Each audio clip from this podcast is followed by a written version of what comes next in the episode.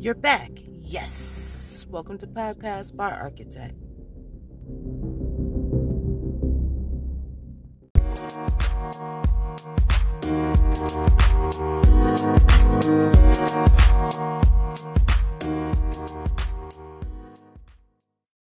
There are many apps out there to help you stay ahead of what's happening in your city.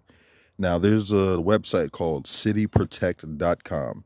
Now, this website it records police incidents that are happening in your city and local area. So you can go to cityprotect.com, you can enter your zip code or your town, and it will let you know what's going on as far as the information that the police are putting out there in your city. That's cityprotect.com. All right, so I want to tell you the story about Movie Ty. Movie Ty, he's the guy that's downtown in your local city. Everybody knows Movie Ty, but my Movie Ty is downtown Manhattan. So he's right between the 50s and 40s, maybe Madison Square Garden, that area, but he's right in the chunk of where the whole city kind of happens. So now to tell you about Movie Ty, I got to tell you how I met him because I met him randomly, just standing outside of McDonald's, just getting off the train in Madison Square Garden, and I'm about to catch the train to Queens, New York, for a party. So let's back up, back up, back up. This is a story about how I met Movie Ty. So I have a group of friends that we all went to school together in the Poconos. I went out there for my senior year in high school, just for that year. So I ended up meeting people and going back to visit, having a house out there, and just hanging out. So I have a friend named Saint, and Saint was the house guy. Like when you think about everybody and what crew had what, like our crew was always the loudest. You know, matter of opinion, but it's facts. you know. So Saint also had a house in Queens. He had a house in the Poconos, house in Queens. Everybody would hang out. But in Queens, it was harder to get to because it's so deep into New York. But it was a holiday, whatever. Long story short, we were about to have a party. So on the way to the party, what I'm doing is I'm traveling from Jersey and I have to pick up the herbal supply, you know? So what do I do? I call my family that live uptown. I go to Harlem I grab some of the best of the best and I grab some of the better, you know, all of the good things. And I'm getting ready to head to this party now. I have a pretty decent supply by now. So, in order to get to Queens while I'm in Harlem, I have to catch the two train downtown and then I have to transfer over to the J train to go to Jamaica Queens and then it, it gets crazy. It's that's a long trip. Nobody from Harlem goes to Queens. Nobody from Queens goes to Harlem. It's just way too far. It's, it's ridiculous. So while I'm waiting to catch the train, and my thought is like, hey, I'm kind of hanging out here. I got a bunch of this greenery. You know, let's see if somebody around here wants some. Long, you know, you know what I'm getting into. So now my marketing strategy is you don't want to approach people in New York because you don't know who's a cop or who's with anybody or you know it's just a, like I'd rather not do rule of ten and try to get the rejection or whatever it is. It's just a quick thing. So what I decide to do is I go in McDonald's, I get my food, I go to the bathroom, I roll a nice one for me. You know, some of the, the better, not the the good good. I roll the better. And I just stood outside McDonald's in the middle of Manhattan and just lit a blunt. Yeah, yeah.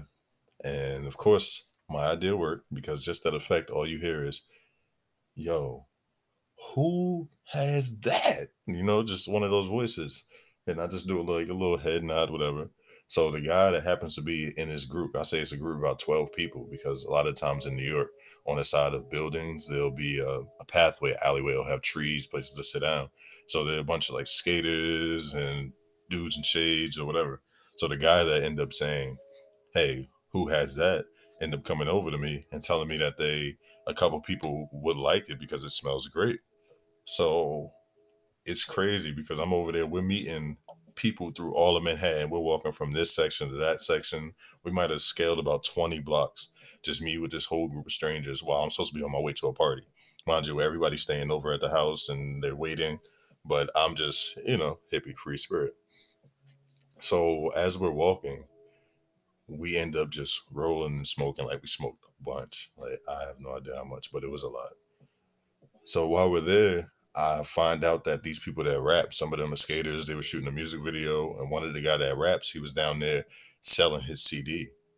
You know, so this is my guy selling the CD, Movie Todd, who I end up meeting and meeting so many people downtown Manhattan just because of him.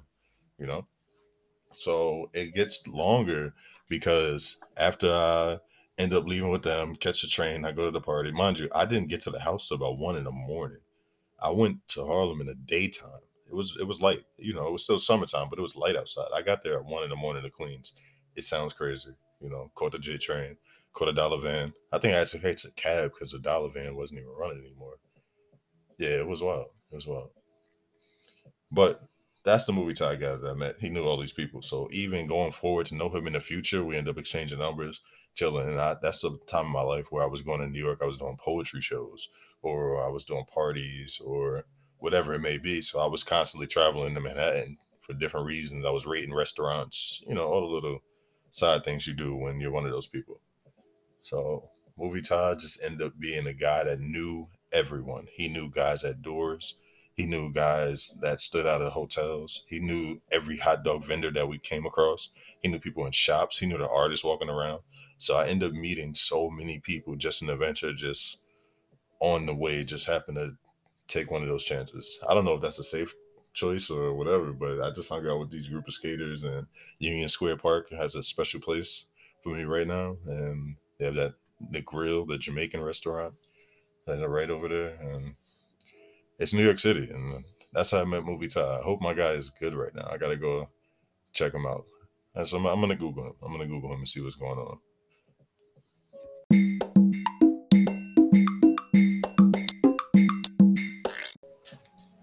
So, on a continuation from the story I was telling before about Movie Ty, I have to tell you about the second time when I met some of them people that were like outside of the Hilton and showing us around and you know, he was a cool guy.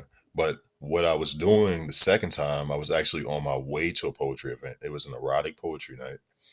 One of my first showcases where I actually got paid to do poetry, which was crazy because I would just kind of go out and, you know, free entry, free drinks, whatever.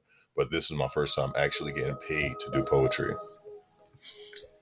And when I showed up, of course, New York City, erotic poetry night, I'm the youngest person in the building. I mean, everybody is 40 plus or 60. It's, you know, it's black people. We don't know. Never know. But either way, so my thing was I had that cool. They had massages that they were giving out for free. There was roses and chocolates everywhere. And my thing was that came with me getting paid for the showcase. It came with two drinks, you know? So my thing was I wanted to go get Hennessy. I was really into Hennessy at the time. I think I was 22, you know, maybe sooner. I'm not sure when I was in Manhattan around this time but this particular poem. Yeah, I think about 22 for this one. Either way, my thing was always just to get two shots, get the Hennessy, chase with water. My friend G always told me that. It gets there quicker. You drink a strong shot, then you just chase it with water. We don't have time for all these juices and everything. But that's good.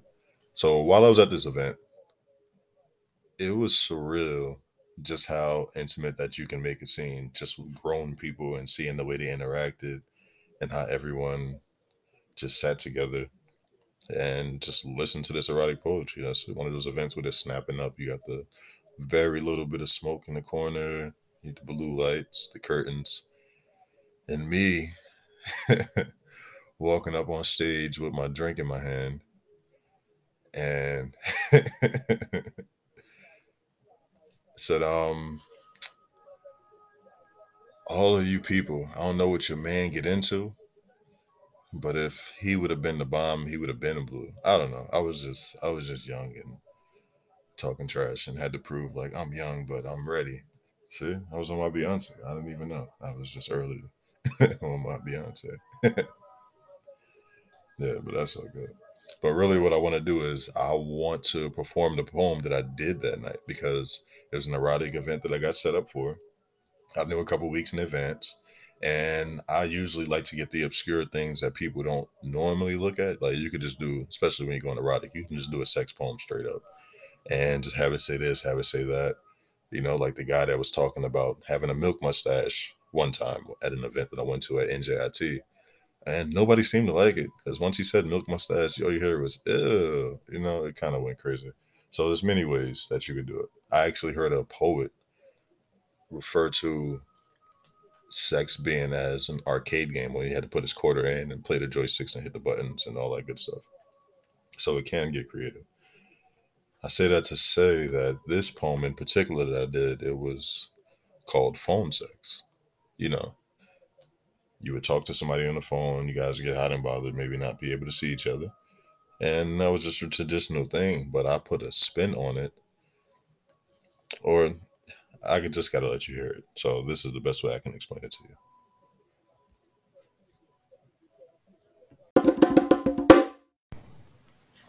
Phone sex.